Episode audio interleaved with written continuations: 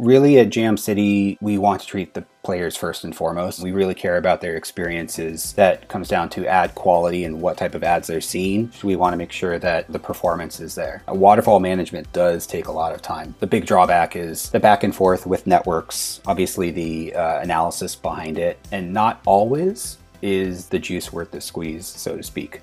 That was Kyle. Kyle is the Senior Director of Ad Monetization from Jam City, and he uses ironSource's platform to automate his monetization and grow game revenue. That is time that is really maximized and could theoretically be a 50 to 100% to 2x increase in overall ad revenue. Theoretically, Level Play just automates a lot of that. That is a huge time sink for a lot of our teams. Want to grow like Jam City? Get the SDK on ironslc.com. That's I-R-O-N-S-L-C.com.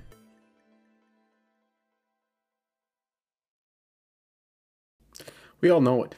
Mobile marketing is going through a paradigm shift. With the industry moving towards a more aggregate way of measuring marketing efforts, marketers' ability to measure and understand the impact of their marketing investments is further curtailed.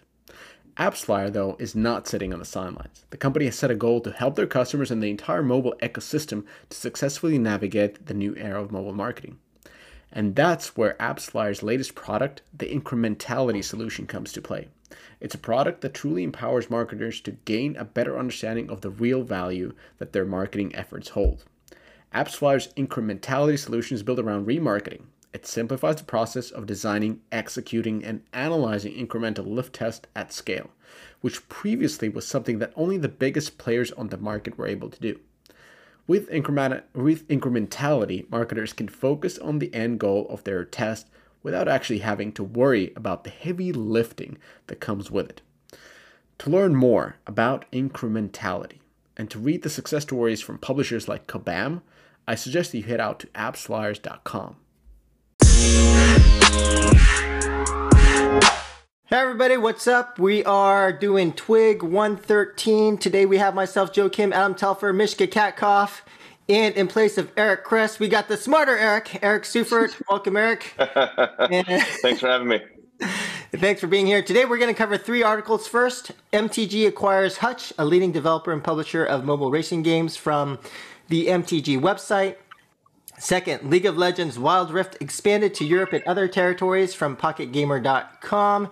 And finally, Zynga owned Rollic acquires Onnect from Dev Chef Game Studio for six million by Gamma Sutra. What's up? What's going on, guys? So we got some audio issues today, right? Yeah, I broke my microphone literally before we started recording this, but still, my sound is not as bad as Eric's because he's in Estonia, which is like a hundred miles south from here, where I'm at, and he's he's like in some medieval village recording in a in a in a town which has the worst reception, uh, no big cars, and no open carry. So, Eric, how are you doing there?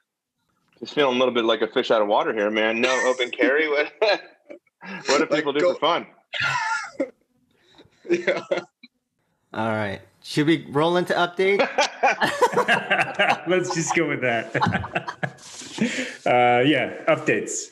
Uh, the big one happened last night. EA has overtaken Take Two at the home stretch, pun intended, and is now acquiring Codemasters for 1.2 billion after agreeing to 970 million from Take Two. So uh, that was the increased offer. Codemasters has been consolidating actually a lot of the say smaller racing uh, PC console games for years. Um, they had the acquisition of the former Evolution Studio, that's MotorStorm and Drive Club in 2016, and then Slightly Mad Studios, which is Project Cars, Fast and the Furious Crossroads in 2019. Um, so EA's public reasoning for this is they believe they will have synergy with their current racing brands with Need for Speed and Real Racing, um, big dev studio being Criterion, and because they can provide growth to Codemasters' existing franchises through analytics and live ops. I think Joe, you had deeper insights here. Not really. Not a lot of deep, deep insights. I think I, it's just kind of puzzling why this acquisition makes sense for EA. It definitely, in my opinion, makes a lot more sense with Take Two, just more strategic sense. There's more synergy. So I don't quite get this, but it does feel more like a block that kick sort of move where EA is just trying to block Codemasters from going to Take Two. But I don't know. I I think that from the people that I talk to, it seems like the main issue that they talk about when they talk talk about Codemaster is the ability to add live ops to to their games, and so that seems like the main synergy. But in my opinion, I think Take Two needs to to make a move on this because they need to step back up to the plate. Because I do think that a Rockstar plus Codemasters combination would be very very powerful. So we'll see what happens. But yeah, I just don't. I, I don't know unless I'm missing something. If somebody out there knows something, tell me why. not all the the marketing fluff and PR fluff that's going out there, but really why does Codemasters make sense with uh, with EA? I, I personally don't get it. Yeah, I don't. I didn't. I didn't understand this either. I. You know what I was thinking? I was thinking that EA should have bought Hutch, right? So MTG just bought Hutch uh, for a you know a, a pretty um, rich valuation. But I mean, EA EA is one of the few kind of large publishers on mobile that actually has shrunk relative to where they were pre-COVID, right? I mean, they didn't uh, execute uh, kind of during this this sort of like COVID free for all that all other mobile kind of publishers benefited from my sense is that like you kind of having dug into EA a little bit recently, uh, just like sort of for personal research. What they what EA does is it's it's got you know it's got these kind of like very siloed business units, and I think you guys have talked about this at length, and I probably can't add anything to to the sort of uh, the, the, dialogue on that front. But just like organizationally, it's very inimical to being like successful on mobile. I think what they, they and they sort of like lack really strong like kind of internal mobile publishing capabilities. What they should do is they should buy a, a mobile company to act as their sort of like hub on mobile, like make it EA mobile or something. Buy a company that's very good at publishing and all the aspects of like operating live ops, of running UA, and just sort of like managing these mobile assets and make that the kind of like hub of all their activities on mobile because like it's just it's it's puzzling to me why they can't compete there or i mean they can compete but they you know they're they're not growing and they're sort of like stagnating um, and they're mostly doing that you know uh, through the star wars property is my sense. I don't know. Like it just this this acquisition feels like they you know, and just the price tag on it and the premium that they're paying over what Take Two was offering, it just feels like they're not even trying to compete on mobile anymore. Does anybody uh, disagree with that? Because that's just like that. My my take might not be very uh, informed here compared to I think what um what Adam has said, or actually Eric is the EA expert, right? No, I no, I think I think I, I would disagree. I think they've been investing now into mobile, especially with with uh, with the new new head of mobile. I think it's his name is Jeff Kaplan, if I'm correct, from from Big Fish. Yeah, so so a lot of like what I'm hearing is that they've been investing. They're investing into new IPs. They're investing into new development, um, and as well as growing their existing ones. So I think it's just time will tell. But I wouldn't say that they're divesting or, or not paying attention. Yeah, but in this day and age, is really focusing completely on new game development the best way to do it? versus say picking up a company like what Eric just talked about, like Scopely, who understands how to publish games. That kind of yeah, yeah, but but so another thing that that has been going on in my so I I'm not sure, but this is what I'm hearing is that Superscale has been working a lot with EA. Uh, I'm I'm not sure, but again, Superscale offers a lot of uh, a lot of publishing uh, expertise, and the EA has the IP, so that might be something that they're looking at. Again, this is just just speculation, um, but it seems like they're investing more, in my view. Yeah, the one thing that we hear over and over from about EA is they don't want to overpay, right? Like yes, they want to they, they want to pay a reasonable price for mobile. So yeah, that's that's why you know building organically and why some of the, those other deals out there that potentially might make sense. You know, I, I mean, those deals have got to be accretive. So that's that's the issue. Yeah, they're going to have to wait for all this COVID froth to kind of wear down, right? Yeah. yeah, yeah. But we, we've been we've been speculating about this a lot. I mean, EA has the IPs. EA has, I mean, it has fantastic IPs. It has strong game development power. It can throw a lot of people on on a title. They they have been you know weakish on when it comes to the mobile mobile publishing, if you will. They haven't been very, you know, good at growth other than just pumping up their IPs and teams have been kind of dispersed. And especially when I've been talking to some of their studios, it didn't seem that they were on par with their performance marketing or marketing know-how. It was kind of like we make the games, the other guys market it, these other guys do this, and this guy does that. Uh, but especially since I'm, I'm hearing that they're, you know, first of all, hiring people for, for the company and and and you know working with these third party publisher publishing companies to help them out to modernize their performance i think that that's a good news you got it. You got to inter- at some point you have to internalize that, right? Like, at some at some point the expertise needs to be kind of first party. Um, I mean, you can rely on you can rely on agencies for a lot, um, but I don't think you fundamentally they can set the growth strategy, right? I just feel like if I was, you know, and, and what's what's the big growth vector for EA? Is it kind of these like legacy companies? And Codemasters is a quite old company, right?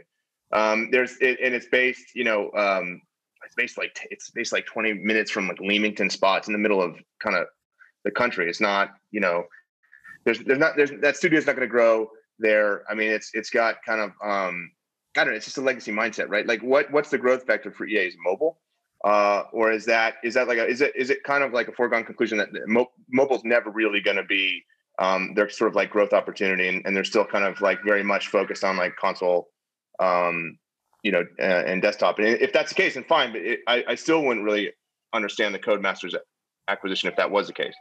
Yeah. I think one thing we might want to watch out for with EA is what happens to network next year. And if the price becomes low enough, whether EA would make a move on network.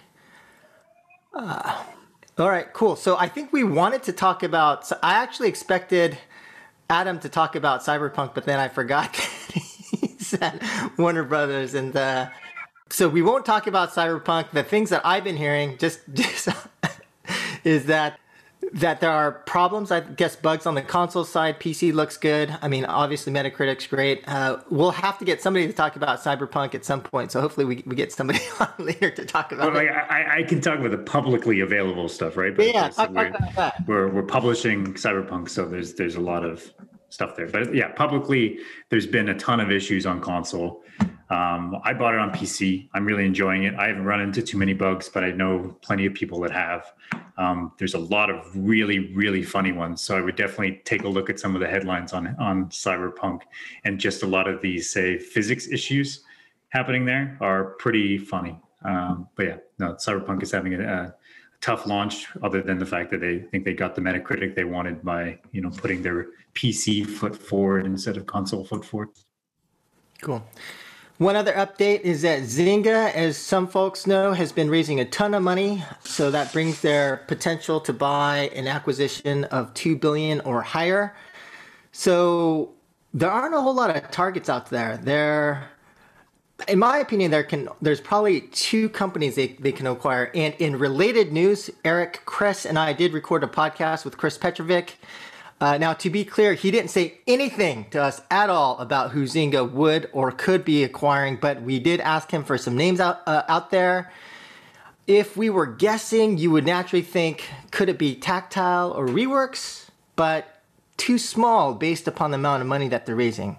So Zynga did raise again a ton of money. They could also use equity. So we're definitely, in my opinion, talking about two billion or higher which then would leave Moon active or another name that's over 2 billion. So uh, if you want hints on this, I think you should watch this Chris Petrovic interview. We're going to release it this Thursday, so definitely listen to that. nice. and, and if you, hints if in there. Ping, There's some hints. if, if, you ping JK directly, he will release it tomorrow. If you ping him on LinkedIn, just DM JK, be like, "Hey man, release the episode," and he will release it. All right, Mishka, you got some updates?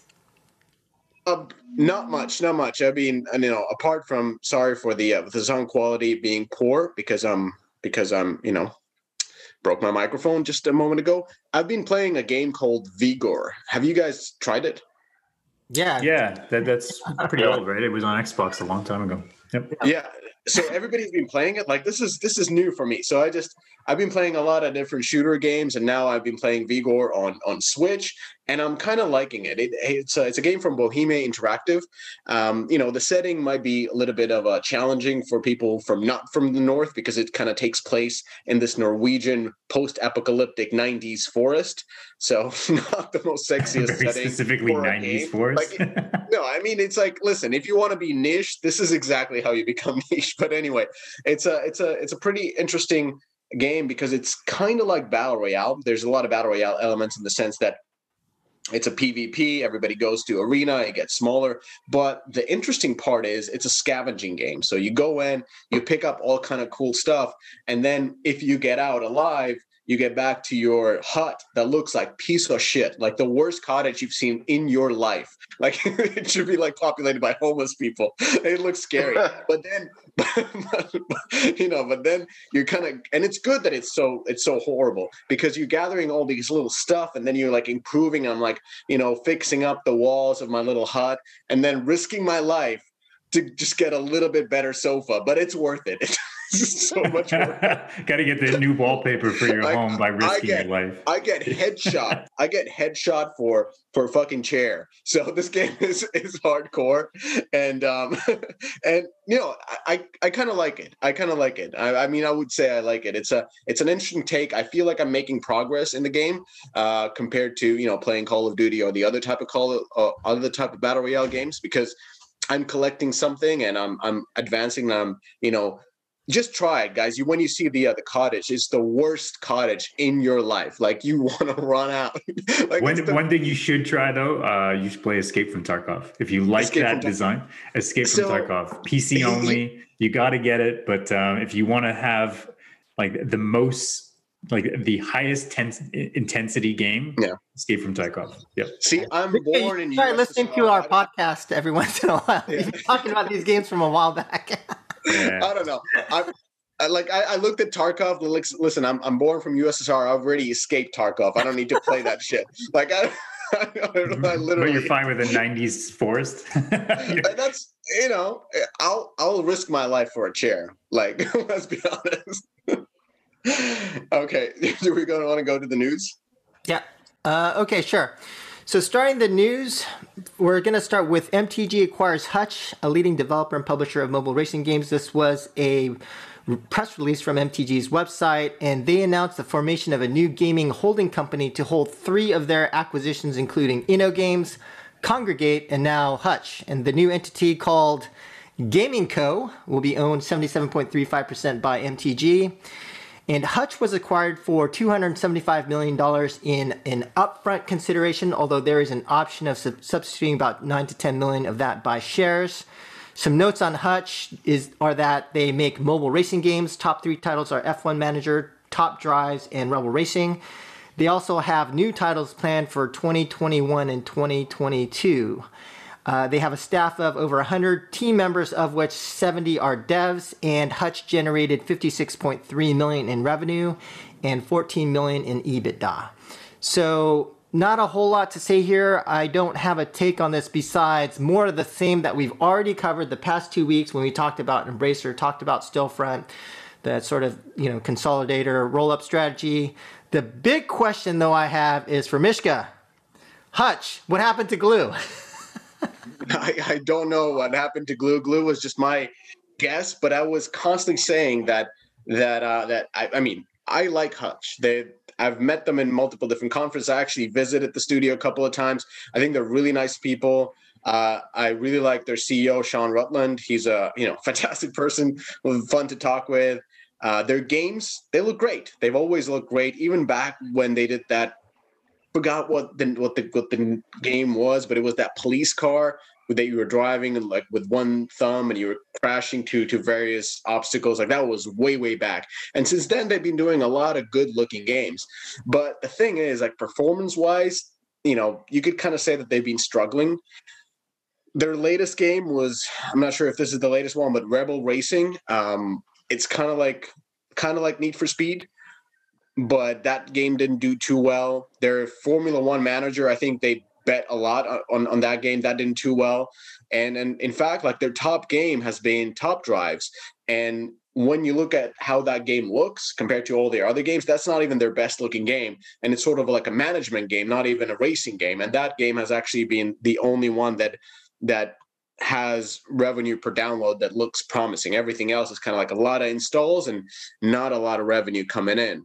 And I was looking at the uh, the racing market, and I have to, God damn it, I hate saying this, but Kress was right. So, so I pulled pulled my data. So last time I was looking at at Sensor Tower's blog, and now I pulled a lot of data from Sensor Tower, and I was looking at the uh, the arcade racing subgenre as well as realistic racing, and of course, arcade racing is the one where Super Mario Kart released. So you have this massive bump on the third quarter of last year. But since then, it kind of fizzles down and and is you know slowish.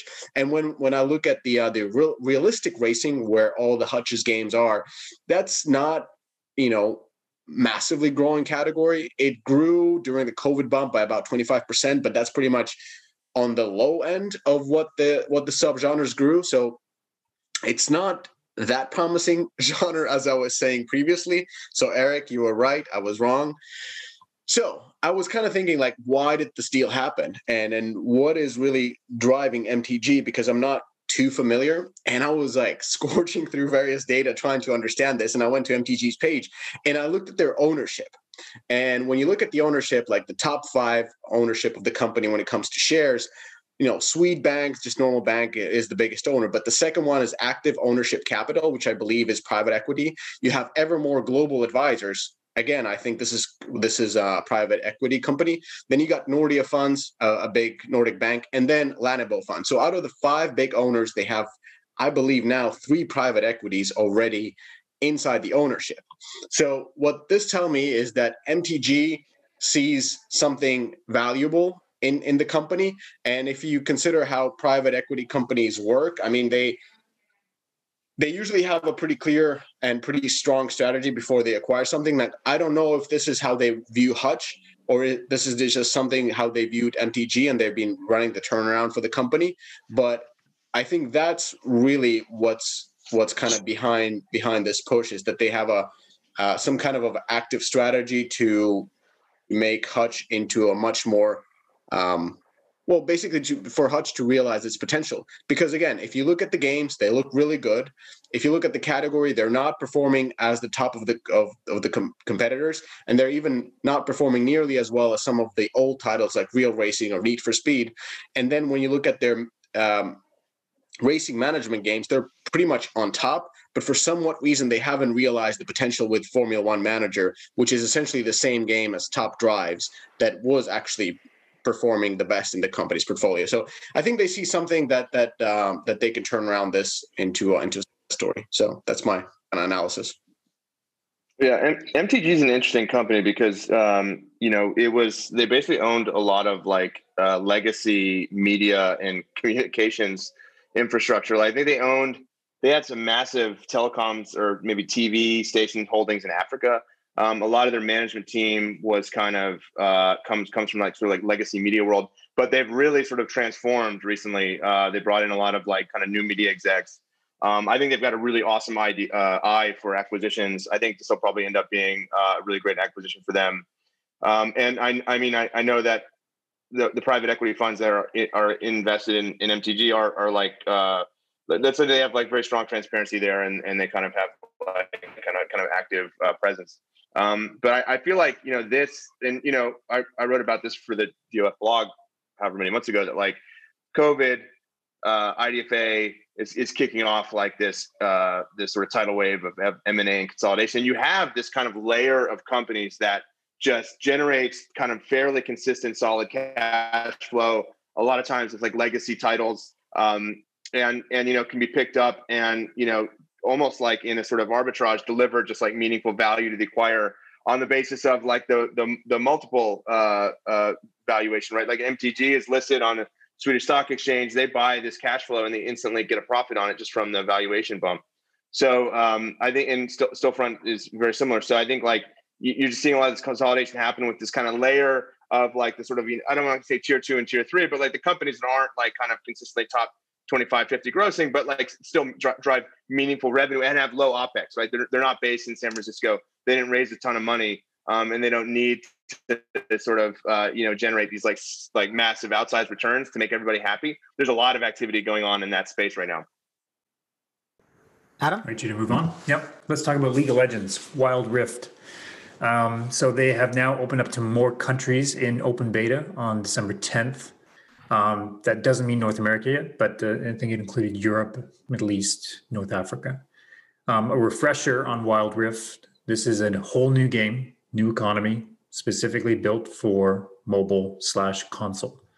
Um, overall, I'm more bullish on a say Fortnite style crossplay model than I am for a complete reset.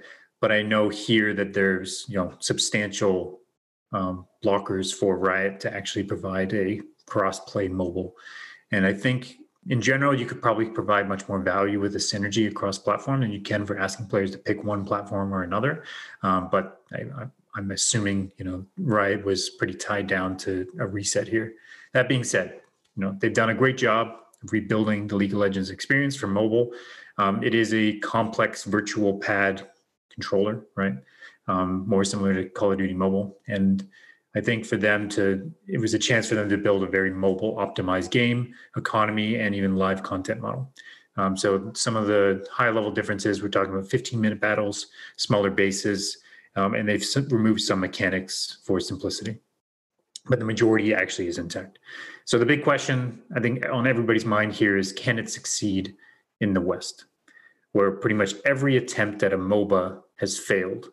Um, big ones being Arena of Valor just does not have any traction in the West, and Vainglory.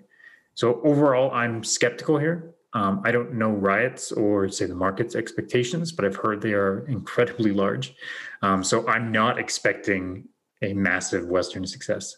It's going to be likely a slow and grow depending on their live content and operations. But I'm also going to play a bit of a devil's advocate here because I've also heard the complete opposite. That a lot of colleagues are thinking this will crash and burn in the West, um, mainly thinking about the comps of MOBAs that have failed. Um, my comps for this are more Call of Duty Mobile and PUBG Mobile in the West than Vainglory, Mobile Legends, and Arena of Valor because I just do not believe that there's been a you know a successful big IP, high execution, Western focused MOBA to drive that comp. Like Vainglory was a polished product, and it just was too simple. So throwing Wild Rift into that same pile is the same thing as throwing Call of Duty into the same pile as the respawnables and a bunch of the other attempts at PvP shooters. And I think Arena Valor Mobile Legends are are good comps for what can happen, but those are pretty Asian optimized games with no focus on the West or a Western IP. So I think assuming that Arena Value uh, Arena Valor got no traction and thus League of Legends will not is the same thing as saying PUBG Mobile uh, wasn't as strong in the West, so that Call of Duty Mobile can have a chance. So I think League of Legends IP overall is still massive, and their total addressable market is large. They have a ton of players that play every day, and they still have a ton of players that used to play. This likely will not pull PC League of Legends players to mobile. It will reactivate, you know, the millions of players that have lapsed from League of Legends PC um, and push them to play on other devices. So in terms of getting the DAU and sustaining it, I have faith that this will be the best performing MOBA in the West. Where I have less faith in is Riot's ability to say monetize and operate effectively on mobile, um, mainly looking at teamfight tactics. It's still a desert for content and cosmetics, and Wild Rift just simply cannot operate this way. Um, so it's still in beta, but the amount of content in the game is still very low, especially things like hero selection. It seems like they're trying to hold some of the stuff back, maybe to you know give them some re-engagement content post-launch. Sure. Um, but overall, though execution looks great, I'm excited to play, and I think Riot is smart to really slow down the launch of this game. I don't think there's a lot to gain by doing some massive big launch that just burns your golden cohort like Call of Duty Mobile did. Instead, to slowly roll it out, build up your live operations pipeline, and make sure that your golden cohort have plenty to engage with and spend on for day one. That's my notes. Mm. So I'm, I'm gonna I'm gonna support you a lot on this, Adam. Um, I haven't personally played Wild Rift, but I've been playing MOBAs on mobile since Discord was known as Hammer and Chisel and had a game called Fates Forever. So I've pretty much played all of them. And this is actually something, uh, this topic, we actually discussed this even with Paul on, on Deconstructor Fun Slack channel, just kind of throwing some some shade on this game. And the thing is, like, I just don't see MOBAs as a popular genre in the West. Uh, as you mentioned, Adam, there might not be uh, that perfect type of MOBA in the West. But listen, Arena Valor launched with Superman, Joker, and Catwoman. They had all the IPs put in into that game to make it more appealing in the West. Uh, they had all the power, all the influencers, everything lined up, like endless resources lined up to to make this game good. And and it has a lot of fans. A lot of developers are still playing it in the studios, but those are pretty much that. And of course, JK is playing Arena of Valor. Uh, I don't know why, but but that's your favorite game. Then then we look at the uh, the Mobile Legends. Mobile Legends Bang Bang, as it was known, it had like 205 million uh, revenue last year with with 100 million installs. Arena Valor, 80 million uh, installs with 30 million revenue. Sorry, 80 million revenue with 30 million installs, and this has taken away South Korea, Japan, and China because most of the revenue is coming out of those countries. And the third largest, so I mentioned Arena Valor and Mobile Legend, but the third largest MOBA on the market is called Heroes Evolved. Uh, last year, no, over its lifetime, it did 14 million installs. It was launched in 2017, and it had about 12 million in net revenue. So not looking too great. Uh, the other fact why I don't think that these games are performing that well is because less than 15% of the revenue is coming from U.S. Majority of the revenue is coming from Southeast Southeast Asia as well as the uh, the, the top Asian countries, Korea, Japan, China. And Vainglory, as, as you mentioned, is, a good example. That got a tremendous push in the West. Like Apple did everything. Like that's that's that's Vainglory is probably the game that Apple has been helping the most. And that game got 22 million installs and pretty much 30 million in net revenue over its lifetime. So yeah, but all right, let's take a step back and look at how Wild Rift can become big. And it's really if it can connect with lapsed League of Legends players, so that there's millions on, on millions of those. If it if it can cater to the current players, I don't know if they're looking for a different type of gameplay, uh, maybe a restart and kind of feeling more powerful. They could be good for those. Um, they have to cater to their community, which Riot is always excellent at doing.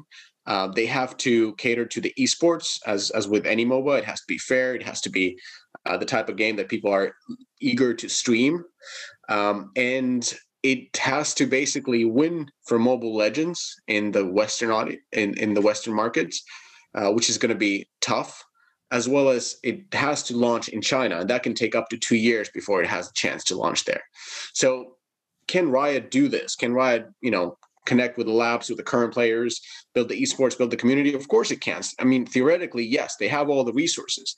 But in practice, Adam, just like you mentioned, they have two mobile titles, Teamfight Tactics and Legends of Runeterra. And I've been playing both, and they're both like extremely high quality games, very well done, very engaging even for people who are not big fans of League of Legends. But when I look at the performance of these games, especially the downloads, they don't look that crazy. I mean, Teamfight Tactics with all the characters did about 14 million installs to date and has done about 10 million in revenue, net revenue, according to Sensor Tower.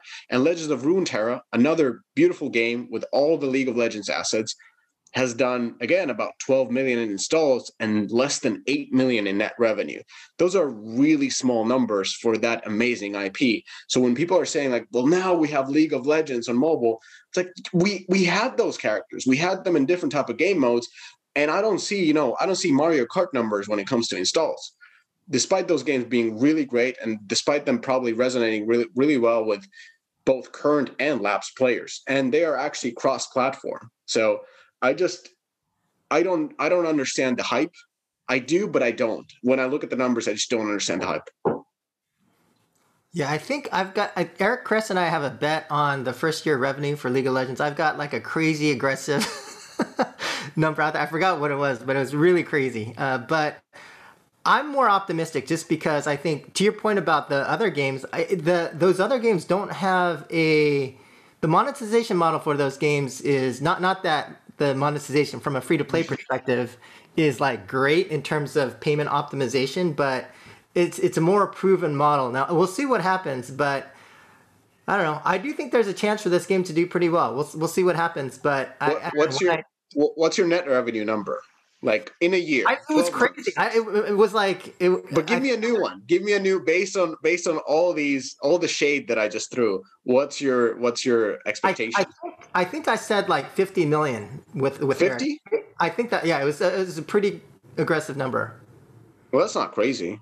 Adam, what do you think? Well, because like AOV is like three million, uh, and I I think at the I initially, initially no AOV made like thirty. In, in oh, U.S. only, U.S. only. Oh. Yeah, yeah, that, that's very aggressive. yeah, JK, you're crazy. Adam, Adam, what are you thinking that this game can make in in a in a year, excluding South Korea and Japan?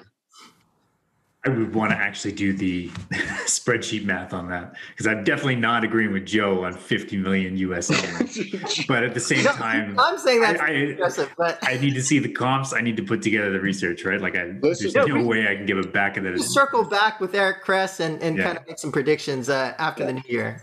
Joe Joe is a riot shill, so we can't really ask him anything. Adam, you you think Vainglory didn't work because it was too simple? yeah, yeah. No, it was really difficult. Eric played right Vainglory for like two years, right?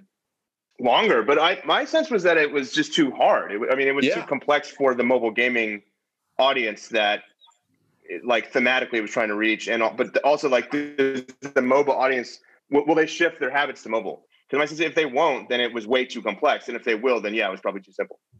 Yeah, but Vainglory had other other issues. Like for example, they didn't adopt joysticks until everybody had joysticks. They were three versus three while everybody was doing five versus five. Um, you know, not going into the style and marketability of that style. I have no clue about that. But product wise, they weren't keeping up to par to the competitors, and they were very much focusing on that precision touch control, kind of like just like you would do with clicks when you're Yeah. playing the game. But that's ma- that's almost like doing an iPad first game where you where you would be Mhm. playing with two fingers like this, and everybody then the, and the market really shifted as the game was being developed and as it launched. The market pretty much shifted 100% to mobile devices instead of iPads. But they still had the uh, the the, Yeah. the wrong control scheme and did not invest into five versus five until it was too late. So they also had some mistakes on the product side. Yeah. Yeah. So, so if you think about the complexity of of Vainglory versus PC League of Legends, right? Wild Rift sits somewhere in between those two. And if you look at what it took on PvP shooters to actually get to the point that they've been successful, right? Yeah. It's been to to match pretty well the complexity that's on PC and console, right? You need to be able to like lift up the aim. You need to be able to have all those Yeah. controls there. The, So the other issue, yeah, it's it's like even Vainglory was substantially more complex than most mobile games, right? Like we're not even like Brawl Stars is significantly simpler, right? But when you compare it against what the feature set MOBAs need in order to actually sustain engagement, it needed more mechanics.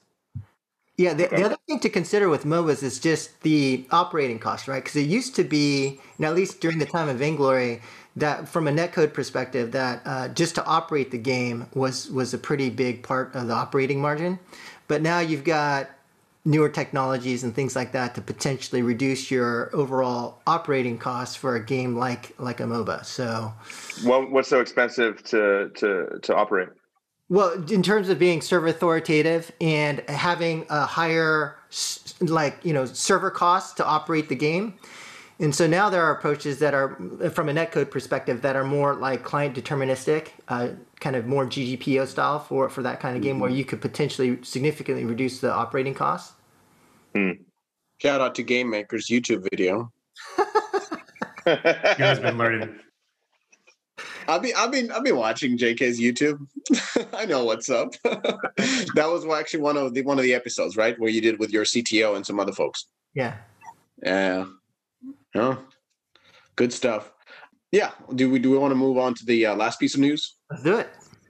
All right, let's talk about Rollic. And Zynga's Rollic is now, which was acquired just recently, I think in Q2, has acquired uh, a game called Onnect. So Rollic is the owner of matching game Onnect, following a $6 million deal with the casual game developers Chef Game Studio. Rollic was already partner over, owner and publisher of Onnect. This latest buy means that Rollic will helm development moving forward and count the title among its own game portfolio. The sale also includes potential future payment of $1 million to Chef Game Studio if certain terms and conditions are met down the line. So, what is Rollic? Rollic is, according to the data uh, that I have, it's the 10th largest hyper casual publisher when it comes to downloads. Grew quite significantly during last year, about 915%. Uh, but that's not even even the uh, the craziest uh, growth number. But anyway, back in August, uh, Rollic was bought for 167 million, which is according to Zynga, statement at the time aimed to help it expand into hyper casual category. And Rollic has been on a pretty much, well, a little bit of a roller coaster of downloads, which is the lifeblood of hyper casual games. For example, in May, it hit the top, doubled the installs by pushing Repair Master. And likely to boost the M&A talk. And then they had a couple other games that they boosted afterwards. But those are not as important as Onnect. And I actually pulled some data and looked at Onnect. It looks like um like sort of a hyper casual matching game, not the typical match three type of game. I looked at the downloads. It's it's about 900 uh, 500,000 downloads a, a, a, a day or a week. Anyway, so download peak went by already in February and March, and the game has been actually declining quite a bit. It's by far the most downloaded game that Rollic has in its portfolio at uh, 36 million downloads at the moment and only about a million in revenue. So clearly very ad driven game and clearly quite hyper casual game with some in-app purchase uh, monetization. And it's clearly acquired because it brings 75% of all in-app purchase, uh, all, all of Rollic's in-app purchases and 17% of all the uh, installs, and it's sustaining at least better than all the other hyper casual games. Now, the issue that I see in this is that unlike many hyper casual publishers, they don't own their games, they just publish them. So the way I kind of see it is that they have to almost grossly overpay to keep to keep the games that they published. And seven million for this game that looks to be made in about two months. And then Rollic also spent likely quite heavily to scale up this game, and it's actually on the decline. It sounds like a it doesn't sound like a good deal. Of course, I could be I'm probably very wrong on this, but at least when looking at the charts, it doesn't, you know, it doesn't look like this is a game that they're acquiring and it's going to grow, just like Zynga acquired Gram or other companies. It seems like this game is just they need it in this in their portfolio. So the question kind of rises like, what did Zynga really buy for that 167 million? Um, is it like a small team of UA professionals? I mean, Rollic doesn't clearly own the games it publishes, and it doesn't seem to have those very favorable contracts if they have to pay so much for a game that they already scaled up and and you know i haven't seen these type of deals happen in hyper casual. Again i don't know the business to to that of a detail but this sounds weird. And i have to say that i'm a big fan of zynga strategy and their turnaround story led by frank and his team. Uh, the gram deal was was clearly a steal. The small giant i mean it was a super expensive deal but they got some serious top of the line from that and, and really grew the company significantly. And if if uh, if Small Giant launches Puzzle Combat and does well, then that deal becomes you know among the best that they've done. Uh, Peak Games seems to be a very very expensive uh, t- you know acquisition and hasn't been really growing, but I think they bought it for the stability. And now Rollic, you know, without investing more into acquiring these assets, this deal can be a massive miss. So I think Zynga is doing good by by acquiring these top performing games into the Rollic portfolio rather uh, rather than kind of seeing it fizzle. So what what do you think, Gary? I didn't understand this acquisition. Um, just given given the IDFA environment, I didn't understand this. I mean, I think hyper casual, and I mean, this is from the hyper casual, you know, kind of companies I've spoken with. The expectation is that CPMS are going to drop, you know, in the ballpark of 30 to 50 percent. Hyper, casual uh, CPMS are just generally a function of the ability to target people within the games, right? And like that just completely goes away. They're going to see a pretty massive uh, kind of um, you know substantial uh, decrease, uh, and and that's that, and that's just gonna that that directly impacts the revenue. I mean, there's just no way to sort of offset that. I also, I mean, I, I also just for the same reason you know that you you noted. Uh, I mean, see, they're, they're a publisher, right? So you're, you're, you're getting a lot of publishing uh, expertise, um, uh, and, and maybe that's helpful for in, in other ways. I think my sense was that yeah, and, and far be it for me to criticize Zynga acquisition strategy because they've done an awesome job. I think Small Giant was a brilliant acquisition. Uh, Gram was a brilliant acquisition. Um, my sense is that this was just like a misfire. This was just uh, they they have money to spend. They saw this ascendant company.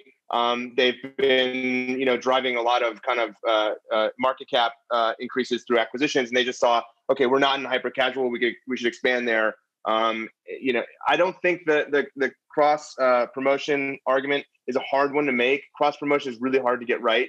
You can't just start throwing up ads in your games and expect those to convert. You need a lot of like kind of smart technology behind that, and even then, the conversion rates are very low. Um, so if you think about that DAU base, yeah, they're going to have. And I, I did notice that um, uh, Zynga has taken the Rollic games under its own label, so they are kind of getting those IDFVs now. Um, like I just saw that they published Tangle Master 3D under Zynga, which was a Rollic game. So they are getting the idea of IDFVs, they are collecting that data, they are building user profiles, but that's hard to spin up from zero. And my sense is that Zynga also doesn't really have that core like sort of centralized publishing ex- expertise. They haven't really built that out. I mean, they they left the the public the acquired studios to their own devices largely um, totally independent, right? So I, that acquisition, I don't understand it. This this Onnect one, I think that feels like more just a talent acquisition, right? It was pretty it's pretty late, low dollar. What I think is pretty amazing out of all this is the explosive growth of uh, Istanbul's game development ecosystem which is it's like basically I think r- rivals Helsinki now for like you know in terms of just mobile games uh, and mobile games publishers. You have Peak, um, you know, which spun off a couple of uh, you know startups. That the the one just got announced their like massive seed round. I can't remember the name. Um, but that was bigger games. Was it? That's Yeah, right. Yeah, bigger. and that was super. That was super competitive round. Yeah, Uh, yeah, yeah. I mean, you've, go ahead. Go ahead uh, you, you got you know Rollic, uh, you know Gram. Um, so there's there's a pretty massive community there, and outside of Istanbul too, there's a couple others um, like in Ankara. But it's it's pretty impressive what what's happened in Istanbul with mobile gaming and especially hyper casual gaming. Hey, Eric, so a lot of the Zynga management, like Frank and others, have been talking about, they've been saying IDFV without saying IDFV. Can you comment just in terms of like, will it matter or what's the current outlook in terms of how impactful IDFV would be? And does that justify the Rollic acquisition or not? I, I don't think it does. I mean, I don't because yeah, you, you can have an IDFV and you could potentially build a user profile with that that kind of anchors your sort of understanding of who that user is across your apps. But that's really only good for cross promotion, right? And and doing some kind of like profiling in terms of like, well, who's this person? What are they like? G- gathering data on their behavior and then potentially using that for like personalization. So like you know you might personalize the game that they're in based on like what you know they've done in the past and just sort of um, get to that LTV quicker or potentially increase the LTV based on just you know sort of optimizing that kind of the the journey for them. But I don't know how you justify that big of a number. I feel like they were just in acquisition mode. They saw this ascendant company. Um, my sense is that the the acquisition talks started before the IDFA thing was announced. Because I remember it was like they announced they announced the acquisition right after IDFA was announced. I, I just my sense is that this was just a misfire. They they had the momentum going. You know, in you know when you're in deal making mode, no one ever wants to kill a deal. Like everyone's got like deal fever. They want to get it done. And I feel like they were at the finish line when the IDFA stuff got announced, and somehow they convinced themselves that it didn't matter. And and I think it very much does matter. Right. Yeah, I, I have to I have to kind of pile up a little bit on what Eric said. Is like one thing that is interesting is in a lot of like Zynga communication when it comes to their executives, they're still talking about, you know, hyper casuals, how they see this as a stable market, kind of, you know, almost puffing it up and and making it, you know, positive story around it because there's so many question marks. So I, you know, it, for me, it just kind of like bells ring when executives are talking too much about it. They don't talk that much about their other acquisitions. So it's it's kind of like you know explaining to the market like no no no this makes sense. Like look at all the angles. There's so many angles how this makes sense. And when I look at these numbers, especially this latest deal, I feel like they're doing the right thing by by acquiring assets into the Rollic. Uh, but without these type of moves, I think I don't know. Just based on the number, it doesn't look like like it, it was like it was a frosty move during frosty times. Yeah, definitely. And if you look at the stock too, I mean, like uh, year to date, it's it's up, right? I mean, started the year at 650, now it's 890, right? And you think, wow, that's amazing. Uh, six months it's down, right? It started the last six months at 905 and it was into the tens, or it was yeah, it was over 10.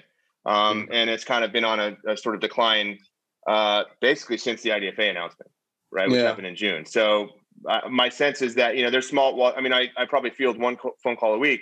Uh, you know, to these expert networks asking about Zynga, like what's going on with the IDFA. The, then the, the, the sort of like market is starting to realize the impact that this is going to have. Whereas when this was first announced, like no one knew what the hell it meant, right? Um, and then you know you had the ad tech companies piling with all this like false info just to sort of distract people. So I think now people are starting to recognize, well, okay, this is actually like uh, going to be pretty damaging in general, but especially for a hyper casual studio that just got bought for 100, 100 plus million. Yeah.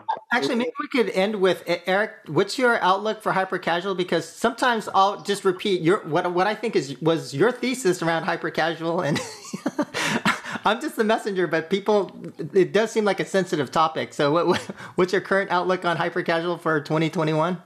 Eric, he just he wants you to dunk. Like this is it. He just threw the ball, and he's not yeah. doing it himself. I can, I can, you know, the way JK is smiling, he's like, Eric, you dunk. he's well, like, a um, you know, pass. I'll, I'll, I'll do the windmill here. Uh, no, I, I don't know. I, I, I, I, my sense is that there's like just no, there's nothing positive here, right? If you see a collapse of CPMS between 30 and 50 percent, I mean, that's just, that's that's that's devastating for your business, right? Now, I mean, a lot of the hyper casual studios basically generate all of their installs for free, or like some substantive portion of their installs for free, and so it's like, okay, they're not spending that much, but a lot of hyper casual companies do. Um, and you know, you can you can make the argument, well, you know, the CPMS drop, and so the acquisition prices drop, right? But the, there's a disproportionality to that with hyper casual because hyper casual is basically only monetized by selling whales, right? By by letting people find the IDFAs of whales in their games and selling them for very cheap in a non-competitive pool of impressions. Talk to any UA person. Say, what do you do when you find out that one of Voodoo's uh, games just launched and is climbing the charts? You blacklist it. You call up every single uh, rep you have at the video network. You say, blacklist this game. It's worthless traffic. Um, and and so I think like you just there's a disproportionality to the to the uh, uh, acquisition costs and the monetization potential with hyper casual. And so you don't get that like, well, it's going down, but it's going down on both sides. And so we're still going to make margin. Um, my, my sense is that it's going to be very bad for hyper casual. You're going to see a lot of consolidation in, in that uh, segment or just a lot of companies kind of dying off.